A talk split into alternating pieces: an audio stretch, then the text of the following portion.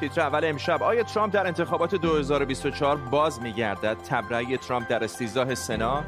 و شکافی تازه بین جمهوری خواهان. بایدن گفته این فصلی تلخ در تاریخ آمریکاست و نشانگر شکننده بودن دموکراسی. 32 سال از فتوای جنجالی خمینی برای قتل سلمان رشدی گذشت. امشب بنیاد 15 خرداد متولی پرداخت جایزه این قتل را زیر ذره می‌بریم. و ای عاشقان ای عاشقان آمد گه وصل و لقاب. ماجرای ترفندهای عاشقان جعلی در روز اشاق نه برای رو بودن قلب یار که برای پولش به تیتر اول خوش آمدید.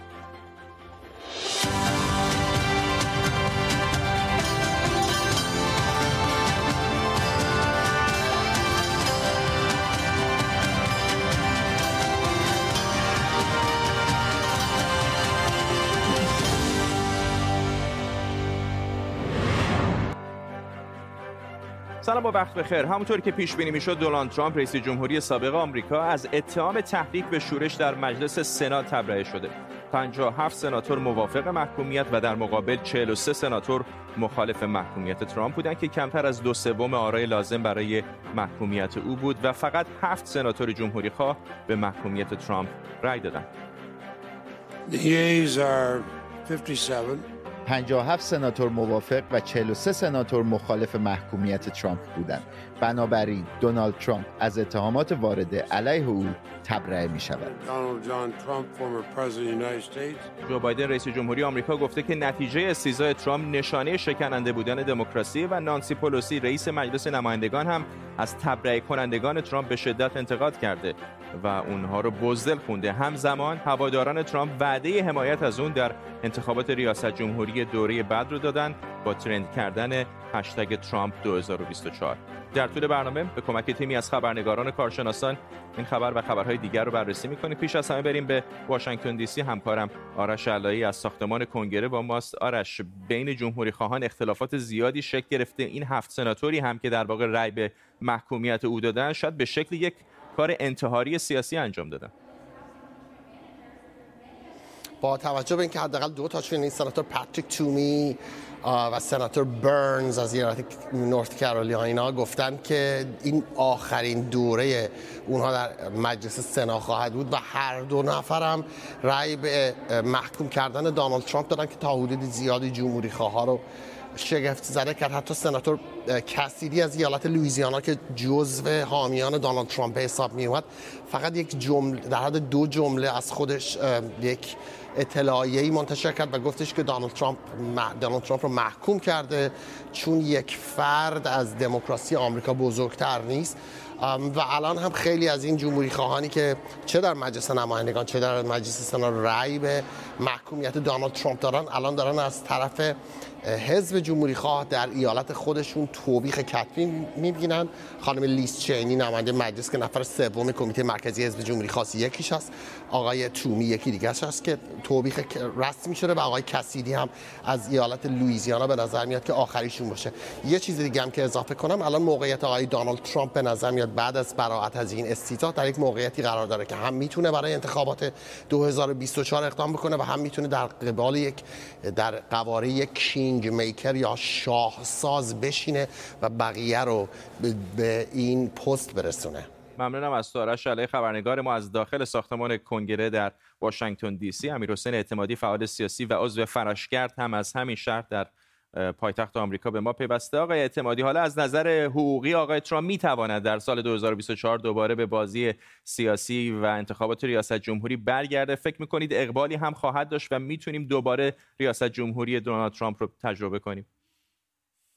خب خیلی زود هستش که ما از الان بخوایم بگیم آقای ترامپ در 2024 کاندیدا خواهد بود یا نه. ولی یک چیز رو میشه با قاطعیت گفت. اون هم اینه که دست کم برای دو سال آینده که انتخابات مجلس هست انتخابات میان دوره‌ای هستش هم برای سنا و هم مجلس نمایندگان و هم انتخابات محلی. آقای ترامپ تا دو سال آینده نقش اصلی رو با بازی خواهد کرد. اون کینگ میکر کینگ رو که آرش علای همکار شما گفت من با اون کاملا موافقم. او هست که در واقع می‌تونه در به ویژه در مجلس نمایندگان کاندیداهای حزب جمهوری خواه رو ازشون حمایت بکنه و اون کاندیداهای مورد حمایت خودش رو احتمالا بفرسته به مجلس و ترکیب کنگره رو به نفع خودش تغییر بده. بعد در صورتی که در این ام موفق بشه اون وقت میشه شاید با راحتتر گفت آیا او کاندیدای سال 2024 خواهد بود یا اینکه در نهایت باز هم در نقش کینگ میکر حمایت خواهد کرد از کاندیدای اصلی حزب جمهوری خواه در نهایت او در حال حاضر محبوب ترین فرد در میان جمهوری خواهد خواسته یا ناخواسته همین اتفاقات باعث شده که جمهوری خواه دو بخش بشن دیگه در واقع. یعنی این می‌خوام این ازتون بپرسم که در طولانی مدت چه کمکی یا چه ضربه می‌تونه به جمهوری خواهان بزنه؟ ببینید آقای ترامپ اون ترکیب رای دهنده ها به حزب جمهوری خواه رو تغییر داد. شما اگر نگاه بکنید سال 2020 رو در مقایسه با سال 2016 اون 10 میلیون رای بیشتری که او آورد از یک جامعه رای دهنده ای هستش که تا پیش از این شاید یا اصلا در انتخابات شرکت نمی‌کردن یا به حزب دموکرات رای می‌دادن. اونها رو آورده به حزب جمهوری خواه. در واقع اون استبلیشمنت که حزب جمهوری خواه تا الان بیش بیشتر روی اون طبقه پولدار و ثروتمندان تکیه می‌کرد اونها الان باید برن به نوعی حمایت آقای ترامپ داشته باشن تا بتونن این طبقه رای دهنده جدید رو با خودشون همراه بکنن. بی دلیل نیست که این ده ده نماینده مجلس نمایندگان و هفت در واقع سناتوری که علیه آقای ترامپ رای دادن تعدادشون اصلا قرار نیست که در انتخابات انتخابات بعدی خودشون شرکت بکنن و بقیهشون هم این شانس شانس در مقابل رقباشون دارن که اونها رو کنار بزنن. و من فکر می‌کنم که این دو دستگی در حزب جمهوری خواه در نهایت باعث میشه که یک شکل و ویترین جدیدی از حزب جمهوری رو ما در دو سال و بعد در چهار سال آینده ببینیم. ممنونم از شما. امیر حسین اعتمادی فعال سیاسی و عضو فراشگرد از واشنگتن دی سی با ما. 3 میلیون و 300 هزار دلار جایزه کشتن یک نویسنده. 32 سال پیش روح الله خمینی با انتشار فتوای مسلمانان جهان رو به قتل سلمان رشدی نویسنده بریتانیایی هندی تشویق و بنیاد 15 خرداد هم برای قتل او جایزه تعیین کرد. امشب بنیاد 15 خرداد رو زیر ذره می‌بریم.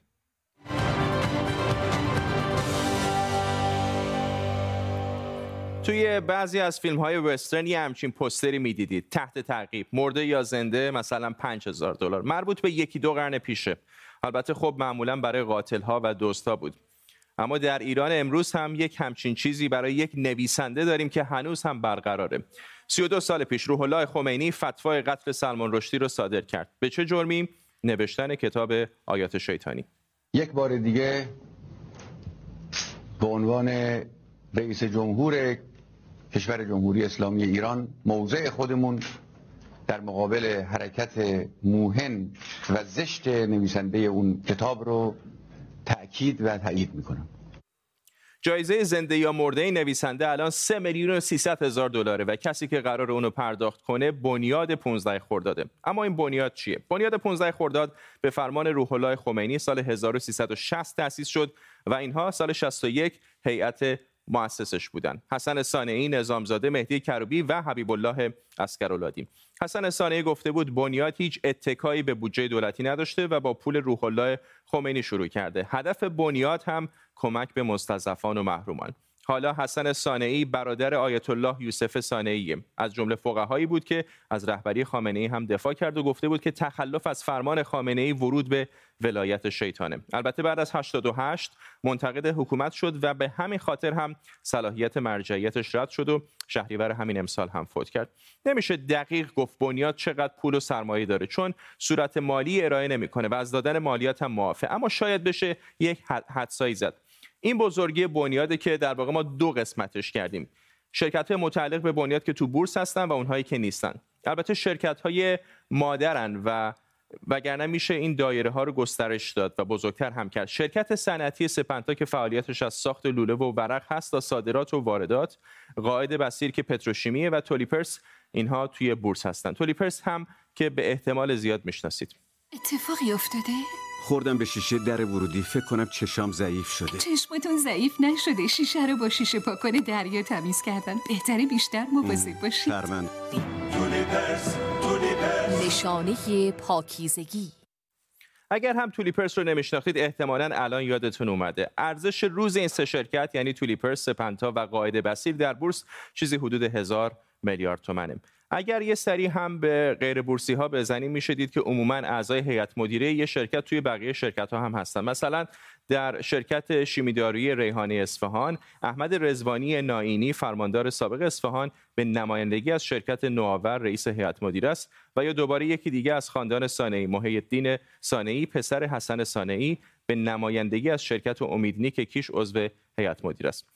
حالا همین شیمیدارویی ریحانه اصفهان به نوآور وصل میشه. چطوری به واسطه توبا سانعی احتمالاً از بستگان و اعضای خاندان سانعی که به نمایندگی از ریحانه اصفهان عضو هیئت مدیره است و این چرخه رو میشه همینطور ادامه داد که خلاصش همین نمودار به علاوه چند تا فرد دیگه است که رد پای برجسته تری دارن. احمد رزوانی ناینی فرماندار سابق خمینی شهر و اصفهان احمد درخشنده مدیرعامل بانک شهر و بیژن اسماعیلی رئیس هیئت مدیره و سهامدار تولیپرس و سهامداران عمده شرکت کف یا همون داروگر. نمی‌دونم یادتونه یا نه اما احمدی نژاد اسفند سال 97 دو تا نامه به خامنه‌ای نوشت و توی اونها نوشته بود ثروت هشت نهاد اقتصادی زیر نظر اون 700 هزار میلیارد تومنه و مردم از درآمد و محل مصرفشون بیخبرن که یکی از این نهادها اتفاقا همین بنیاد 15 خرداد بود. البته باز هم به دلیل شفافیت نمیشه گفت چه سهمی از این 700 هزار میلیارد تومن متعلق به خود بنیاده. جایزه میلیون دلاری قتل سلمان رشدی همچنان پابرجاست. جایزه برای فتوایی که تا الان مستقیم و غیر مستقیم باعث قتل 38 نفر شده و البته کسانی هم بودند که مجروح شدن و جان سالم به در بردن. سال 1391 بنیاد در نامه رسمی 500 هزار دلار به رقم قبلی اضافه کرد و اونو به 3 میلیون و 300 هزار دلار رسون نامه ای با امضای حسن سانعی نماینده ولی فقیه و سرپرست بنیاد 15 خرداد.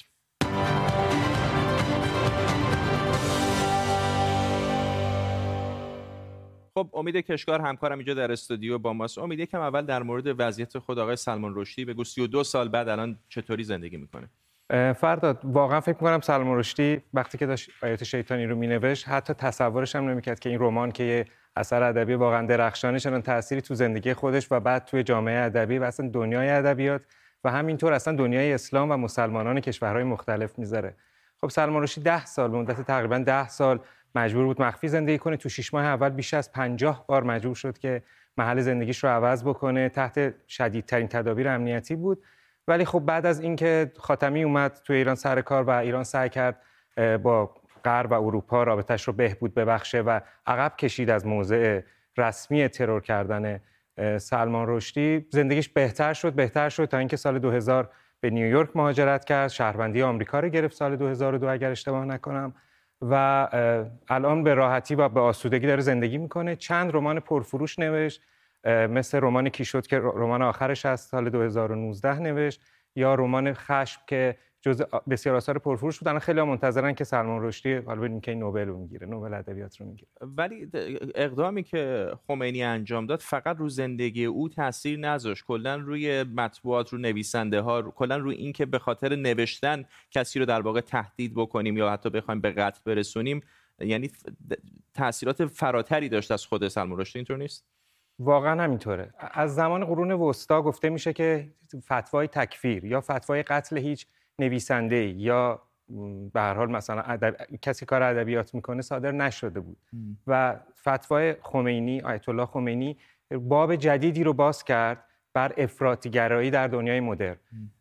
الان گفته میشه که اصلا اینی که حالا بعدها افراطیگرایی اسلامی نسبت به ادبیات نسبت به کارتون کاریکاتور یا شکلهای دیگه مثل موسیقی انقدر زیاد شده و انقدر گسترش پیدا کرده نتایج اون فتواست. یکیش می‌تونه حمله به مجله شارلی ابدو باشه در پاریس که ده دوازده نفر از کارتونیستاش کشته شدن.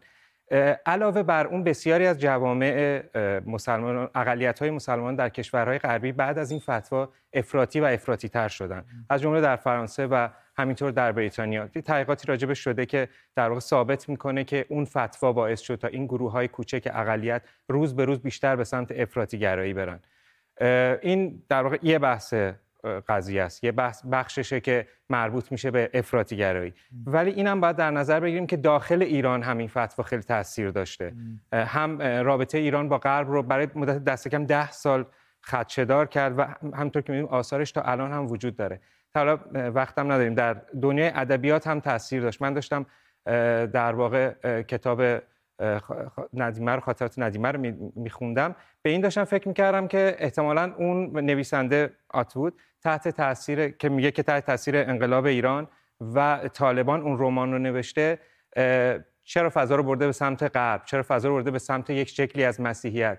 در حالی که می‌دونیم که داره یک جوری اسلام و جوامع مثل طالبان و جمهوری اسلامی رو نقد می‌کنه تو اون کتاب. مم... احتمالاً یه مقداری ترسیده. ممنونم از تو. امید کشتکار همکارم اینجا در استودیو با ما.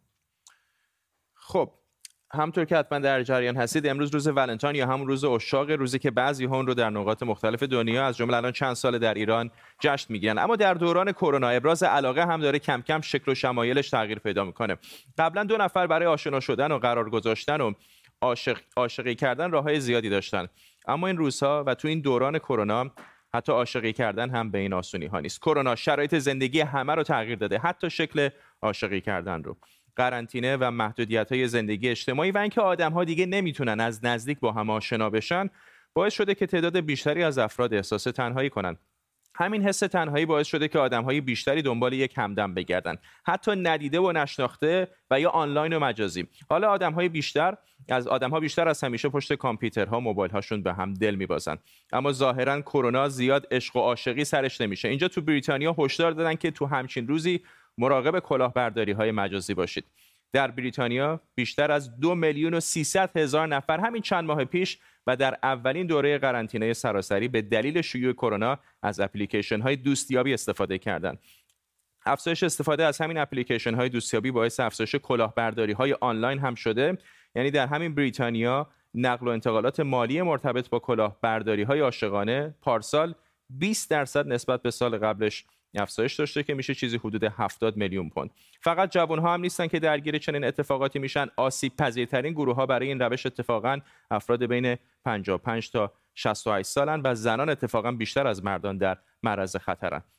راه های این کلاهبرداری ها هم معمولا این هاست نقل و انتقال بانکی پول فرستادن کارت هدیه شرکت در حراجی های جعلی خرید هدایایی مثل موبایل و حتی دسترسی به حساب بانکی و رمزهای عبور و اطلاعات شخصی. گفته شده در بریتانیا حدود دو سوم این کلاهبرداری ها هم به دلیل شرم و حفظ آبرو هیچ وقت به پلیس گزارش نمیشن و قربانیان موضوع رو حتی از دوستان خانوادهشون هم پنهان می‌کنن. این آمار و ارقام و افزایش جرایم سایبری عاشقانه مختص بریتانیا هم نیست. در آن سوی اقیانوس اطلس آمریکا هم FBI در مورد ولنتاین و کلاهبرداری رمانتیک هشدار داده چون فقط پارسال حدود 24 هزار مورد شکایت در این مورد در آمریکا گزارش شده که میشه رقمی در حدود 600 میلیون دلار. در ایران هم در سالهای اخیر با افزایش دسترسی به اینترنت و شبکه های مجازی این روش های اخاذی و کلاهبرداری اینترنتی به شدت افزایش پیدا کرده. در واقع حدود 60 درصد جرایم سایبری در ایران مربوط به برداشت غیر مجاز اینترنتی و کلاهبرداری های اینترنتی میشه. خلاصه اینکه در این دوران کرونا و قرنطینه و فاصله اجتماعی عاشق و محبوب سایبری شما نه تنها ممکنه قلبتون رو بشکونه حتی می‌تونه جیب شما رو هم خالی کنه. دکتر فهیمه میانجی روانشناس و پژوهشگر روانپزشکی اجتماعی از مونتریال کانادا با ماست. خانم دکتر میانجی چه کار باید کرد در این دوران قرنطینه و کرونا؟ آیا دلا خوکم به تنهایی که از تنها بلا خیزد یا باید عاشقی کرد؟ سلام عرض می کنم خدمت شما و مخاطبینتون. اگه بخوام خیلی سریع به این سوالی که پرسیدید جواب بدم. خیر تنهایی به این طولانی مدت خوب نیست. نه برای سلامت روان افراد خوب هست و نه برای کیفیت زندگیشون. اما خب با تحت چه شرایطی می‌تونن روابط عاطفی جسمی و جنسیشون رو به شکل امتری حفظ کنن نگه دارن خب یه سری شرایط قطعا باید براش رعایت کنن. ما توی ماهای گذشته آمار بسیار بالای افسردگی و خودکشی و اختلالات اضطرابی رو به دلیل pandemic و به دلیل تنهایی های ناشی از pandemic داشتیم. آسیب پذیرترین قشر به این تنهایی و این دوران ایزوله پندمیک زنان هستن بین زنان زنانی که مجرد هستن و تنها زندگی می‌کنن و مادران تنها. در نتیجه بالاترین آمار افسردگی و آمار خودکشی و مشکلات اختلالات روانی رو ما بین این افراد داشتیم. این خیلی مهم هستش که زنان به خصوص زنان جوان بتونن و پسران هم همچنین بتونن روابط عاطفی روابط جنسی و جسمیشون رو به شکلی امن حفظ کنن. ممکنه به شدت قبل نباشه ولی اینی که کاملا هم در ایزوله باشن این قابل حفظ کردن برای مدت به این طولانی نخواهد بود. ممنونم از شما دکتر میانجی در مونتریال کانادا با ما. گفته شده آتش سوزی بزرگی که از دیروز در گمرک اسلام قلعه در مرز ایران و افغانستان شروع شده امروز مهار شده. مقامات افغانستان میگن در این آتش سوزی تعداد زیادی تانکر سوخته و کالاهای تجاری از بین رفته. از دیروز آتش سوزی در اینجا یعنی گمرک مرزی اسلام قلعه شروع شد و تا امروز صبح هم ادامه داشته. مدیر کل سازمان راهداری ایران جواد هدایتی گفته برآوردها نشون میده که در این آتش سوزی صدها تانکر نفت و گاز آتش گرفتن. ارزش این تانکرها میلیون ها دلار تخمین زده میشه. به علاوه حجم وسیع از اموال بازرگانان هم از بین رفته. آتش نشان ها از شهرهای نزدیک در ایران هم به این منطقه اومدن و کار مهار آتش تا همین ساعتی پیش هم ادامه داشته. وزارت دارایی افغانستان میگه آتش سوزی به دلیل آتش گرفتن یک تانکر گاز رخ داده. گمرک اسلام قلعه یکی از مبادی واردات کالا و سوخت از ایران به افغانستان تعدادی از مصدومان حادثه هم به بیمارستان های هرات منتقل شدند. همکارم حسیب الله مستنصر که امروز خودش در محل حادثه بوده الان از هرات با ماست با جزئیات بیشتر. فرداد همون قسمی که در خبرم ذکر شد حادثه از ظهر روز شنبه آغاز شد و در همان ساعات ابتدایی دیده شد که این حادثه از آن چیزی که تصور میشه گسترده دفتر والی هرات در همان دقایق اول ناتوانی خود را از خاموش کردن آتش اعلام کرد و از ناتو و دولت ایران درخواست کمک کرد. نیمه های شب گذشته نیروهای آتش نشانی کمکی از ایران به منطقه رسیدن. با گذشت بیشتر از سی ساعت تا هنوز هم آتش گونی کامل خاموش نشده. هیئت امروز از کابل به هرات به خاطر بررسی علت این حادثه به گمرک اسلام قلعه رفته. در نتایج اولیه گفته که بخشی از تاسیسات و اسناد گمرک هرات به علت امین آتش سوزی بزرگ آتش گرفته. و در موردی که گرچه دفتر والی هرات علت این حادثه خطای انسانی و آتش گرفتن یک تانکر گاز گفته اما مترداران و شاهدان عینی میگن که از چند روز قبل یعنی بیشتر از 15 روز تعداد زیاد از موترها به دلیل آمدن هیئتی از کابل در همین منطقه جمع شده بوده که سبب تراکم موترها شده و دلیل اصلی گستردگی این آتش سوزی همین تراکم موترها در منطقه‌ای که نمی‌تونسته حجم زیادی از موترها بپذیره بوده.